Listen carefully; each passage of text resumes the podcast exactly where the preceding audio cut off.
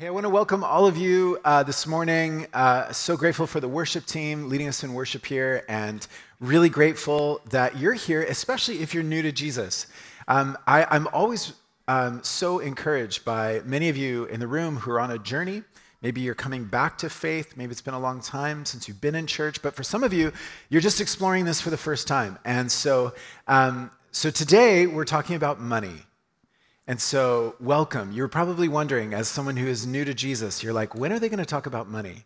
And if this is your first Sunday, it's the first Sunday. We're going to talk about money. And so, uh, but do not fear. Uh, I, I hope that there is a sense of humility in all of us, that we're all on this journey together. We're all seeking to just say, okay, Jesus, what would you have me do um, with my wallet, with my bank account? Um, uh, or as Ron Davis reminded us last week, of with your wallet and your bank account. It all belongs to Him. And so we're in week three of our series, Jesus and Money, following Jesus into a life of freedom, generosity, and joy. And I really hope those three words um, really stick with us as a community. That the reason we're doing this four week series is to be a people who are freed up, who are generous, and who experience joy. That that the fear, the anxiety, the worry around money, um, that we, we just feel freed up and that our hearts are filled with joy. And so this series is part of our ongoing uh, vision to be a people apprentice to Jesus. We as a church have been asking the question the last number of years what does it mean to fully follow Jesus? We want to know what it looks like to be changed and formed by Jesus. And that includes our relationship with money. Jesus has a lot to say about money. If you're new to the Bible, just so you know, it's a little shocking how much he talks about money. But the reason he did that is because he cares deeply uh, about his followers and their relationship to money. So, for these four weeks, I hope that you and I are beginning to experience this freedom, this generosity, this joy as we learn to follow Jesus and his vision for money. And I want to thank Ron Davis, who spoke last week. I thought he did an amazing job and pointing us to this idea that each of us, we don't own anything, that, that everything we have belongs to God, and that we are stewards, simply stewards of everything God has given us. It was, it was wonderful last week. And just to let you know, next Sunday evening, so February 4th, Sunday evening, uh, Ron Davis is coming to lead our church in a financial workshop in the evening. So if you're interested in that, he's walking through six financial principles that help us follow Jesus. And so the title is Kingdom Finances money in the hands of an apprentice of jesus. And so it'll start at 6.30 like right when the 5 p.m service is, is done. And uh, he's get, it's going to be in this room. And just so you know parents of high schoolers middle schoolers dane uh, our youth pastor is going to be leading a session very similar to ron's at the same time so high schoolers can can participate in that. So just want to let you know that. It's exciting as we began this series two, two weeks ago, we began thinking about the generosity of God. What is God like? A.W. Tozer once wrote, What comes into our minds when we think about God is the most important thing about us. And so when you and I think about God, do the words generous, giving, sacrificial, lavish, do those words come to mind? Think about God's love in Jesus on the cross. Paul writes this in 2 Corinthians 8 For you know the grace of our Lord Jesus Christ, that though he was rich, yet for your sake he became poor, so that you, through his poverty, might become rich. So, Jesus, we thank you that we are so wealthy here. That's it's not about our bank account or our wallets. The wealth we've received is this just incredible, generous, sacrificial love that you've poured out upon your people. And we stand here so wealthy because we have you and your love, your nearness, your eternal life, your kindness. And so we thank you for the way in which you are so generous and so loving. And we pray that you would shape us to be a people, your people who reflect your own heart. So open our eyes as we open up your word. Teach us, form us, shape us. We're listening. Amen. Okay, so if you will, would you turn to Luke chapter 20? Um, we're going to be in Luke chapter 20, and we're going to look at verses 20 to 26. Now, just a little recap of where we're at here. In this passage, um, we're, we're actually getting close to the cross and the resurrection. So, the next number of weeks, as we approach Good Friday and Easter Sunday, these are Jesus, some of his final days before he died on the cross. And in this passage, we're with Jesus. He's in the temple in Jerusalem. There are these religious leaders that do not like him, and they're trying to find a way to arrest him. So, that's a little bit of the background. So, let's read what happens. Verse 20 Keeping a close watch on him, they sent spies who pretended to be sincere. They hoped to catch Jesus in something he said, so that they might hand him over to the power and authority of the governor. So the spies questioned him Teacher, we know that you speak and teach what is right, and that you do not show partiality, but teach the way of God in accordance with the truth. Is it right for us to pay taxes to Caesar or not? He saw through their duplicity and said to them, Show me a denarius. Whose image and inscription are on it? Caesar's, they replied. He said to them, Then give back to Caesar what is Caesar's, and to God what is God's. They were unable to trap him in what he had said there in public, and astonished by his answer, they became silent. This is the word of the Lord. Okay, this is a trap. They're asking Jesus about the head tax. When Jesus was just a young boy, a new head tax was introduced to the Roman Empire. Jews who were living under Roman occupation and oppression now had to pay more taxes. This head tax was in addition to taxes on goods and land. Jesus' friends and neighbors were living under heavy taxation. The taxes were going to an empire that was oppressing them.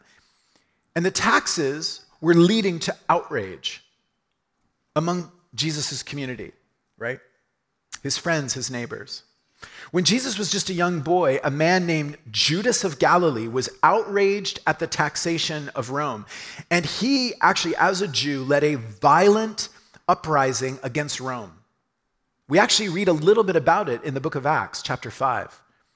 It, it won't be on the screen. Let me just read this for you. Verse Acts 5:37 if you want to look at it.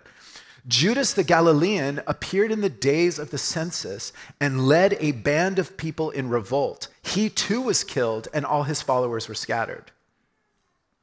So, as we travel back to experience what people would have felt in this story, just know that there's anger in the air.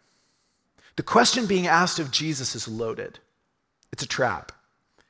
If Jesus rejects the Roman tax, he'll be seen as a dangerous revolutionary. Rome would have to kill him, like Judas the Galilean. But if he agrees with the Roman tax, then he wouldn't be the Messiah, the leader of the people, who the Messiah is supposed to release God's people from oppression.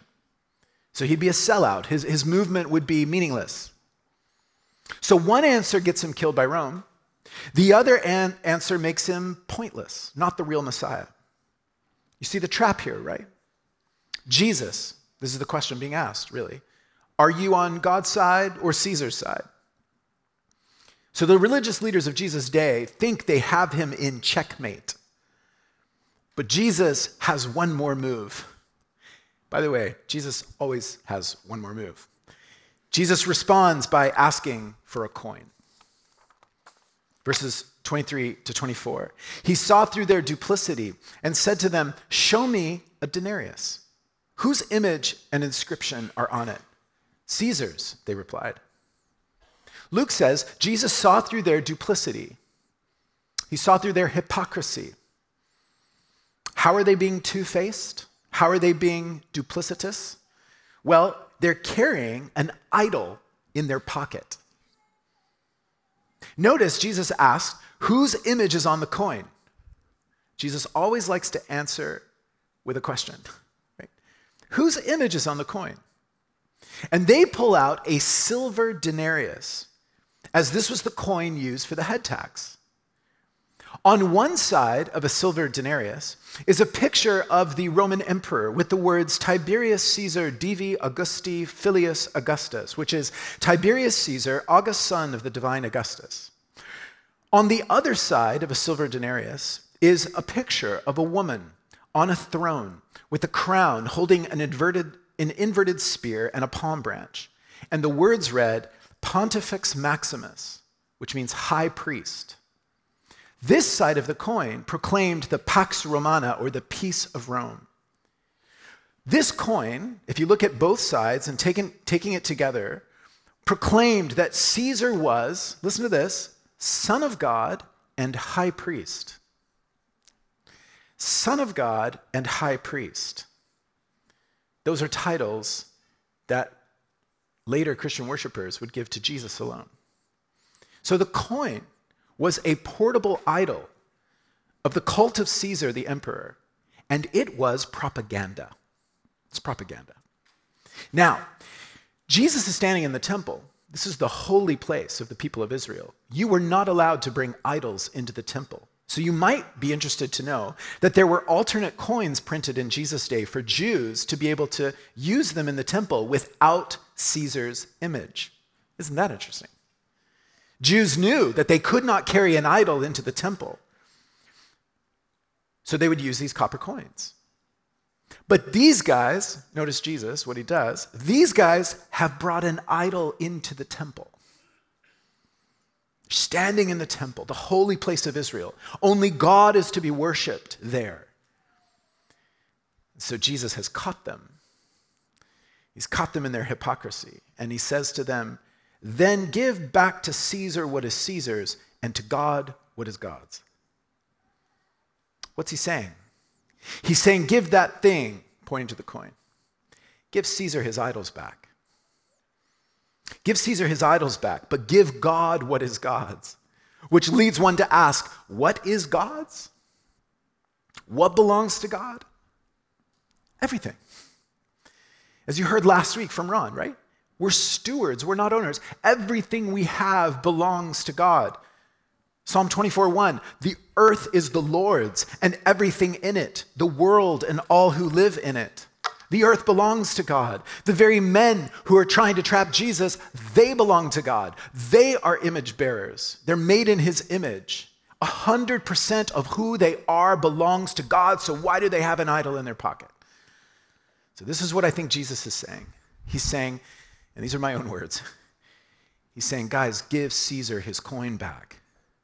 You use the Roman aqueducts, you use the Roman roads. You're part of the trade of the Roman Empire. So be a good citizen. Give him his coin back. But your worship, your whole life belongs to God. You carry right now in your pocket an idol. You carry, you carry something that has the power to define you, to demand its worship from you, and to blind you. Don't let that idol define you. Let Caesar have his idols back, and let God have his image on earth back. That's you. That's everything about you. Followers of Jesus for 2,000 years have had to wrestle with our interactions with Caesar, with governments, with empires, with taxes. Every apprentice of Jesus for 2,000 years has had to work this one out. But Jesus' greatest concern for each of his followers is that they see that they are stewards, that everything they have is his. Everything we have is his, and we offer everything back to him in worship. So, if it all belongs to God, a follow up question after Jesus shares this in the temple would be this Then, Jesus, how do I give God what is God's? This is our big question today as a church. It's the question every follower of Jesus must ask. If it all belongs to God, how do I give God what is God's? And we're going to look at three specific areas today. How do we spend, save, and give in a way where we are giving all things to Him?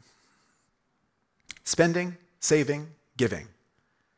Number one, let's talk about spending. How do we, as apprentices of Jesus, spend in a way where we give God what is God's? Of course, we have to spend. Right? We have to spend on clothes, shelter, food, gifts. As I mentioned two weeks ago, we do not want to be frivolous in our spending. But the first thing I'd like to say today is we also don't want to be the cheap guy. Who's the cheap guy? The cheap guy doesn't tip well. He conveniently forgets his wallet, quote unquote, went out with friends. His favorite pastime is complaining about the cost of things, and he's prone to argue with a retail worker on the price of something, knowing that that retail worker has little control over the cost of that item. To be cheap is to say things like, quote, we aren't giving gifts for each other anymore, forgetting that gift giving, which does not have to be expensive, that it's simply a tangible expression of love. Gift giving mirrors the heart of God. Judas was cheap.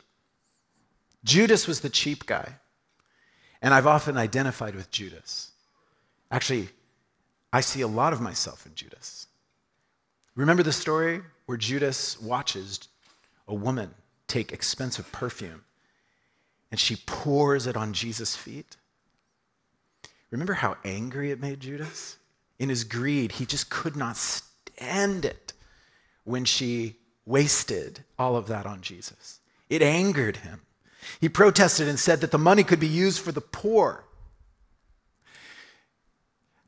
Oh, I've got so much to say about this story. Okay, so he's like, he's he looks outwardly like a good steward, right?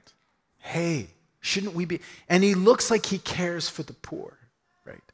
Yet the comment was a facade. It was masking this deep greed in his own heart. I want that money. I want that money spent on something here? In my life. I so resonate with Judas in that moment, and it's not good. How do I spend in a way where I'm giving God what is God's? Well, it's not by being cheap. It's not the Judas way. But it's also not by frivolous spending or through frivolous spending. Let me ask a very deep philosophical question to you. How many shoes do you need? Like, it's going to take a while to think that one through. But just think about it. Well, there's combinations and it has to match. And then, oh. So just in your mind, travel in your head to wherever you store your shoes, maybe one place or a couple places. Like, how many are there, right? What kind of phone do I actually need? How many meals out do I need? How many screens? How many coffees? How much alcohol? How many streaming platforms? How many items of that stuff we're collecting? You know that stuff you're collecting? When are you going to be done collecting it? you're like, you don't understand. Collections are never done?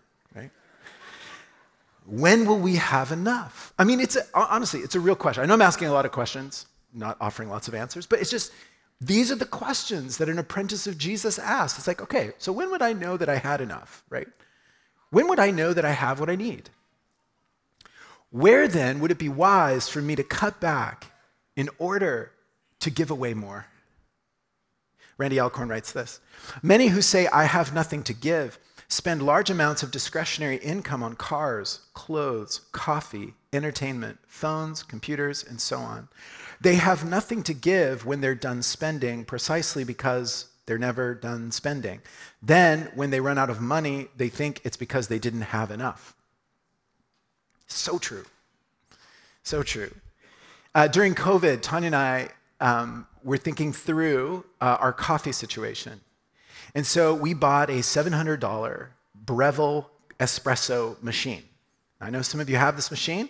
We thought we'd make this investment because Tanya and I noticed that we were drinking drinks from Starbucks, Saba, Blacksmith, Republica. Just keep going.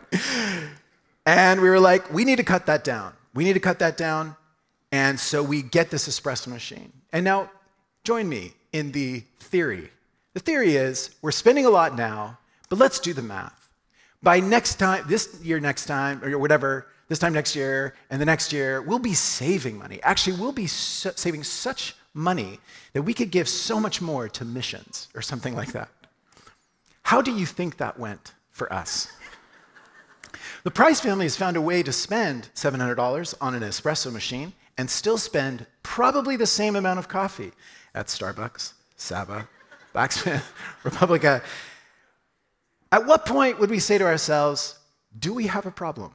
Right? Like at what point we said, do we have a coffee problem? And what and I promise it's a real question we are asking.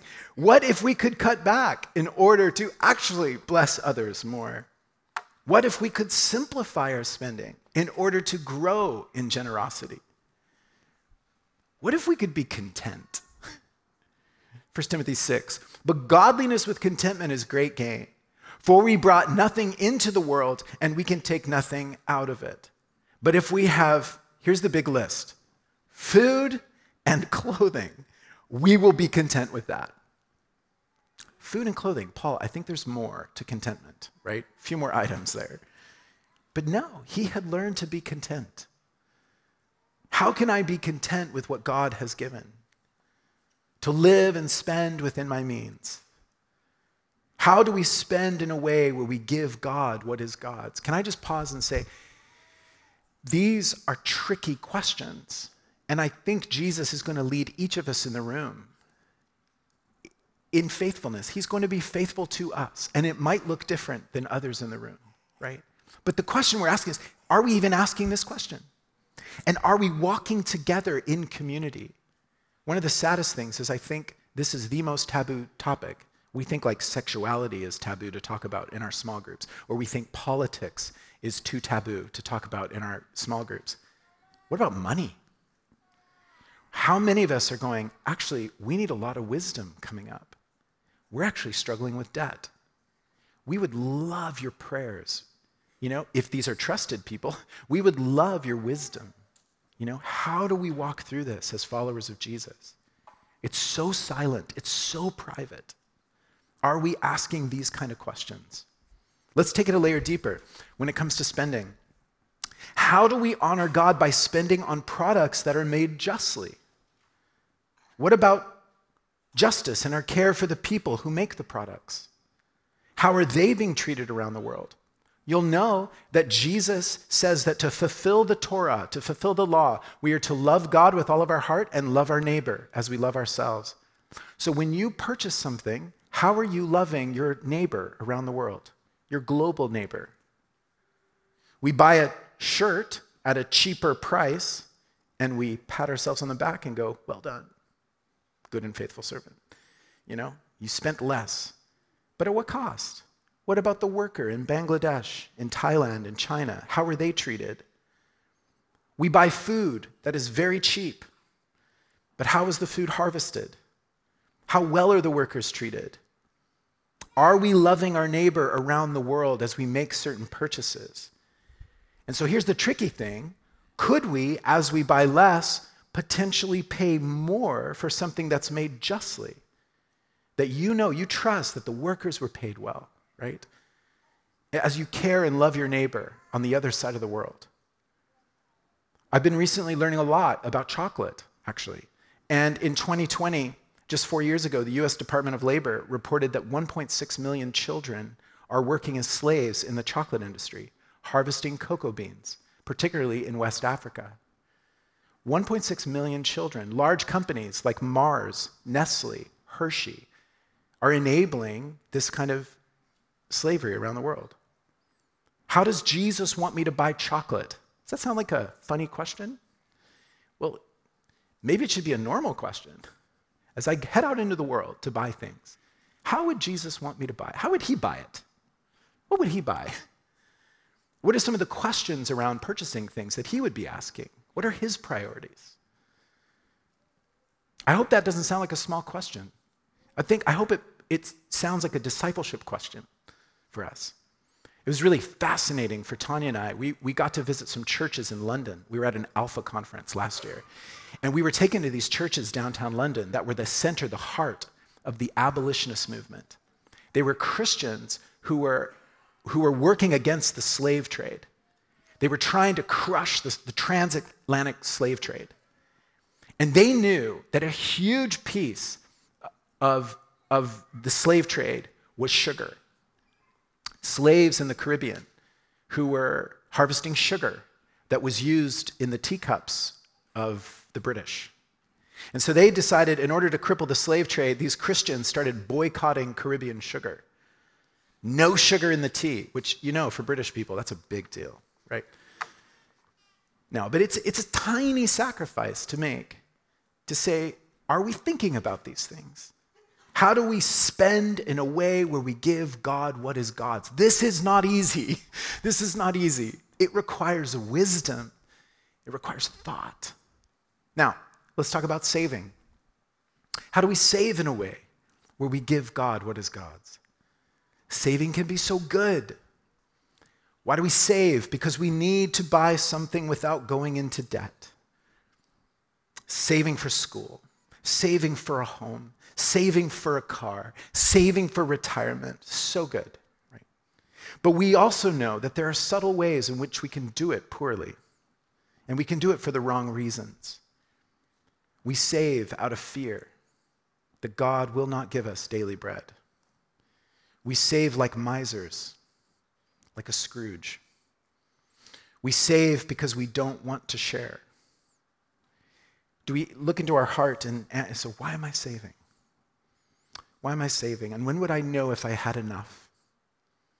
Is there a number, you know? And if we ever hit that number, would we stop saving in order to bless others? Let's talk about saving to care for our family. We have a biblical duty to care for our families, for our children, for our parents, for our spouses, for our relatives. This is God's will for us. Look, look at how crystal clear this is. 1 Timothy 5 8. Anyone who does not provide for their relatives, and especially for their own household, has denied the faith and is worse than an unbeliever. If you would like biblical clarity on something, there it is. We cannot wiggle out of any responsibility to care for our family. Saving is a huge part of that. Now, we hold that, that's true. But in the tension, how can finances and money not get entangled with unhealthy expectations and the feelings of entitlement? We're dealing, I'm told, with one of the largest wealth transfers in human history, where many of you who are boomers are getting older, you're thinking of passing on finances to the next generation. And there are a thousand ways that can go so badly. You think of the conflict between siblings about what they'll receive. You think of a younger generation and the unspoken waiting for the parent to die thing, right? It's evil. Right? How can families speak openly with one another, setting clear expectations um, around inheritance? How could you as a family love one another by having open, clear, kind expectations? So that relationships of siblings stay intact, so that love between one generation to another stays intact.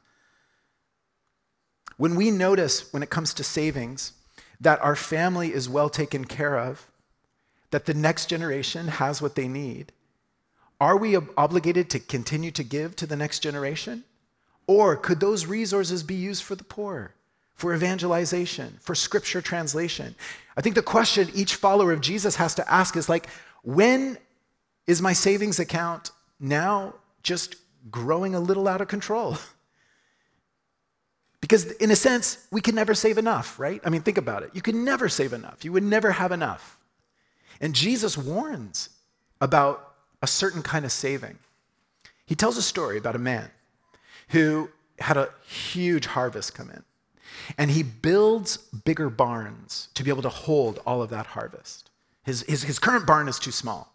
So this is savings, right? So he builds this big barn. Now, Jesus starts to critique this man Because this man is storing up all this grain for himself. Now, you'll know that in the Bible, saving is not bad. Storing things is not bad, right? We read about this in Joshua, uh, sorry, Joseph in Genesis. What is Joseph doing? He is saving grain so that in seven years of famine, people can eat. That's wonderful. God's not anti savings, right? But the problem with this guy in his barns is that he's selfish. Unlike jo- Joseph in Genesis, who's preparing for famine, trying to help others, this guy's saving for himself. We know that because Jesus says when he builds his bigger barn, he uses the language of my grain, my goods, my barn. My grain, my goods, my barn. You see, he was storing this for himself. He built larger barns not to bless the community and love God or care for his family, but rather to eat, drink, and be merry. His plan now is to spend many years with his personal enjoyment being the center of his life. And North Langley, God calls him a fool. Take the parable of the man with the barns insert Freedom 55, right? And insert maybe the modern parable he would talk about eating, drinking, and being merry in Cancun and in Palm Springs and whatever, right? Is this what you're going to do with the rest of your money? Eat, drink, and be merry? You saved it for yourself. So this, this rocks me, this story with Jesus. Because I say, well, how do I care for my family? How do we do the Joseph thing and plan for years where we're not going to be earning income? It's important. And I don't want to be the guy with the bigger barns. Do you see how, how much wisdom this takes? Are we talking about it? Are we praying about this? Are we trying to go, Jesus, show me how to do this well? I want to be prepared. I want to care for my family, but I don't want to be the guy with the bigger barn. Show me how to do this. I'm an apprentice of yours. Teach me. Let's talk about giving. How do we give in a way where we give God what is God's? Giving will be our primary focus next week, but I want to lean into it just for a couple minutes right now. The first question to ask is Are we giving? Also, are we giving and expecting nothing in return? Are we using the money we have to bless the poor, the needy, the hurting? Are we, as followers of Jesus, taking a percentage of what we have to invest in things like clean water, education, scripture translation, mission workers, church planting, child sponsorship, microloan programs, food banks, helping fund research for all kinds of diseases and medical projects that need our support? Let me ask it this way Are we living beneath our means in order to be able to live a life of generosity? Could Matthew cut back spending, sell what we have, live on less, downsize, simplify in order to have margin to give? And what if you and I could catch the joy of giving? Not giving in order to get a tax refund in the spring, right? That's we're not giving in order to get. That's the giving in order to get. But giving because God freely gave to us.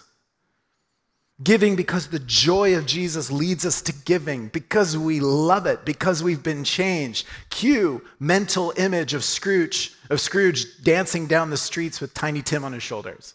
That's the joy, right, of generosity. There's joy there. And this is where Christians have found the spiritual practice of the tithe to be helpful. Some of you are new to Jesus and you're like, I always hear about tithing. What is that? Let me just take a minute to explain it. Tithing, tithe, is a word that simply means a tenth part, a tenth part, 10%. And Christians have practiced tithing in order to get our hearts in the right place. We take at least 10% of what we earn and we invest it in what God is doing around the world. It's a practice that goes back to ancient Israel.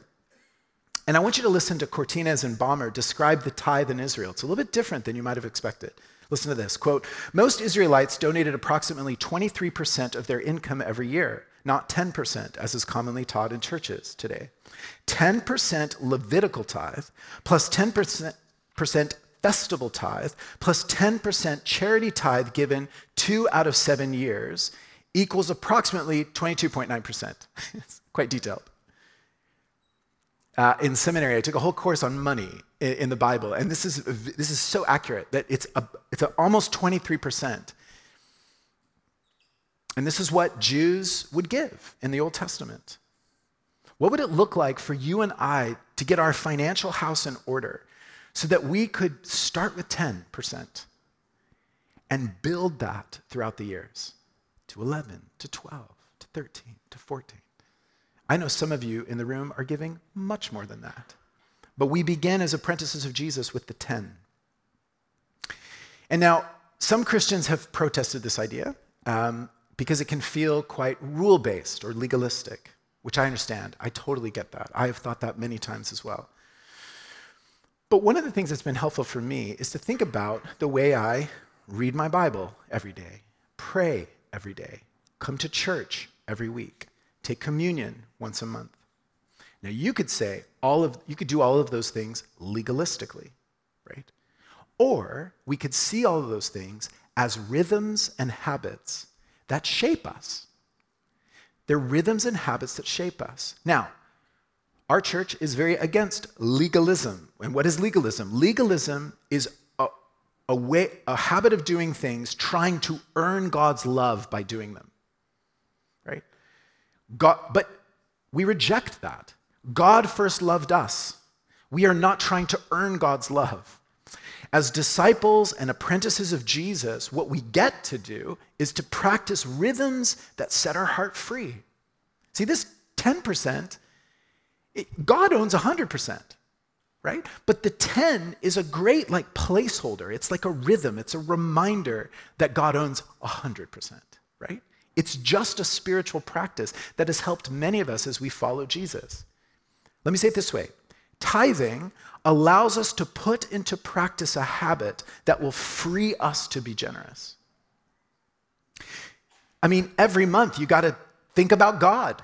You're like, okay, okay, how am I going to do it this month? Right? How are we going to structure things? How are we going to give this away? Tithing provides this rhythm of generosity, and it has freed my heart. So, we take at least 10% to give to the work of God in the world, to the local church, to mission, to the poor, to church planting, to evangelism, to clean water, right? 10% is the start and we let it grow. Some Christians believe that Jesus doesn't talk about tithing. That's actually not true. In Matthew chapter 23, Jesus is in a heated conversation with some religious people, but in that conversation, he does something fascinating. He tells these religious leaders not to neglect the tithe. You can check that out, Matthew 23 23. Jesus encourages us to tithe. Here's Randy Alcorn talks about the 10% experiment, because I know many of us, if we're not tithing, we're like, how could we ever do that? And uh, he has a bit of a, a weird way of getting us to think about it. He says this He says, if today your workplace had to come to you and make some cuts, and they cut your salary by 10%, would you die? And he goes, No, you would live. What would you do? You would learn to live within 90% of what you were earning before, and you would carry on, right? Now, what if you just imagined today that your employer did cut your salary by 10%? Try on living on the 90 and see what happens you instantly have 10% you can now play with. 10% to be generous with. And then you start looking around and you're like, God, lead me to people who have needs. Lead me to someone who needs this, right? And then you catch the joy of giving. And it is so fun, right? That's kind of a morbid, exa- morbid way to do it. It's like, you know, imagine you just got slashed 10%. So, anyway, hope you take this the right way. It's just a fun way of thinking about it. Okay. So, uh, but I, wanna, I just want to talk about my own life. And really quick, in my own story, back to Judas, um, I actually had a problem. And I think I still carry the problem a little bit. But I had a real dislike of rich people. I actually really struggled around wealthy people. I think deep down, well, I thought it was a self righteous thing. And I actually had a professor at Trinity really help me find some healing in seeing God and his heart and the world um, for what it really is. And actually, as the years have gone on, I've noticed that I think this envy that I had, this self righteousness that I had, was masking this, this deep desire for more money in my life. And it was only actually in marrying Tanya, actually, Tanya is very generous, and um, she comes from a very generous family. And my parents are generous, so I don't know what happened with me anyway. Uh, but I'm kind of this anomaly. But it was not good. And I, and I think, I think as I've learned from others, and especially Tanya, to give, um, God has, you know, this, this like, putting these practices in where we have to be generous. It doesn't always feel good. But I've learned a lot and I have experienced this freedom and to a place, and I'm not making this up just because I'm up here on stage, but like to find, to get to a place that you're freed up and you're giving and that there's joy there. And then you start to look at all people in a way where you're not judging them by their wealth, um, but they're your brother, they're your sister. And um, yeah, it's a whole story. Yeah, I can't tell it all right now, but you know, you move from feeling like you're a Robin Hood or something, or just like Justice Crusader or something like that, to going, hold on, hold on. God is using all kinds of people in all kinds of situations for his kingdom. And, um, and there's so much to learn in order to be generous. And it starts here, it starts here. So I, op- I have to open up my life and go, God, start with me. How can I be generous? And it was really fun. Actually, yesterday, um, uh, yesterday we introduced to our kids these like little jars. So one's a giving, saving, spending jar. Um, and in order to practice this, Randy Alcorn in his book says this would be a good idea. So, um, so I was like, ah, here I am learning about it this week. I'm preaching on it. We got to do it. Okay, kids, pull out these jars. And they had fun with it last night. They were like, you know, drawing on their little jars and, you know, they're going to give, save, spend. And I hope that they grow up with this freedom uh, uh and joy. Um, just so you know, this little project might completely fail. Just so you know, started last night. So let you know how it goes. But anyway, small decisions matter. Let me end with this small decisions matter. As apprentices of Jesus, these little decisions about spending, saving, giving, they matter. They matter. Lewis talks about how we're formed by these little decisions. He writes this Every time you make a choice, you're turning the central part of you, the part of you that chooses, into something a little different from what it was before. And taking your life as a whole with all your innumerable choices, all your life long, you are slowly turning this central thing either into a heavenly creature or into a hellish creature. Each of us at each moment is progressing to one state or the other. And here's his point everything you do, how you spend, how you save, how you give is shaping you. It's forming us. And our prayer today as we end is simply Jesus, form me, shape me. How do I spend, save, give in a way where I'm giving God what is God's? Let's stand together. Let's stand and we're going to pray. And as we pray, our prayer team is ready to pray for us in the prayer room, up front. And they would love to pray. If you are just here today feeling some anxiety around money, they'd love to pray for your healing. If you're looking for provision, right? Lord, I can't make ends meet, you know? If you're looking for wisdom, if there's anything else going on, it doesn't even have to be related to money, they'd love to pray for you. But there's actually two kind of little prophetic words from our prayer team today. One is this they really feel like there's some people here today who have anxiety around taxes, around taxes. And they would love to pray for you. So if you could just make your way to the prayer room or up front, they'd love to pray. And, um, and also that there's some of you who actually work in finance.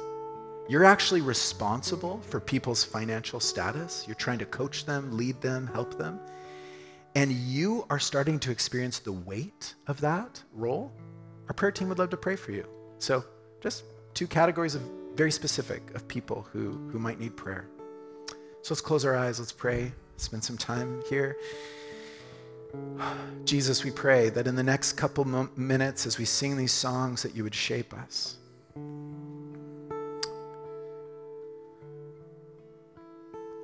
We want you. We look to the cross and we see this great outpouring of generosity. We see your blood shed for us. And we're so grateful for the riches of your grace and the riches of forgiveness that we've received. And we want our hearts to be shaped like that. We want this freedom and this joy as we follow you. So, would you come and move and form us? Amen.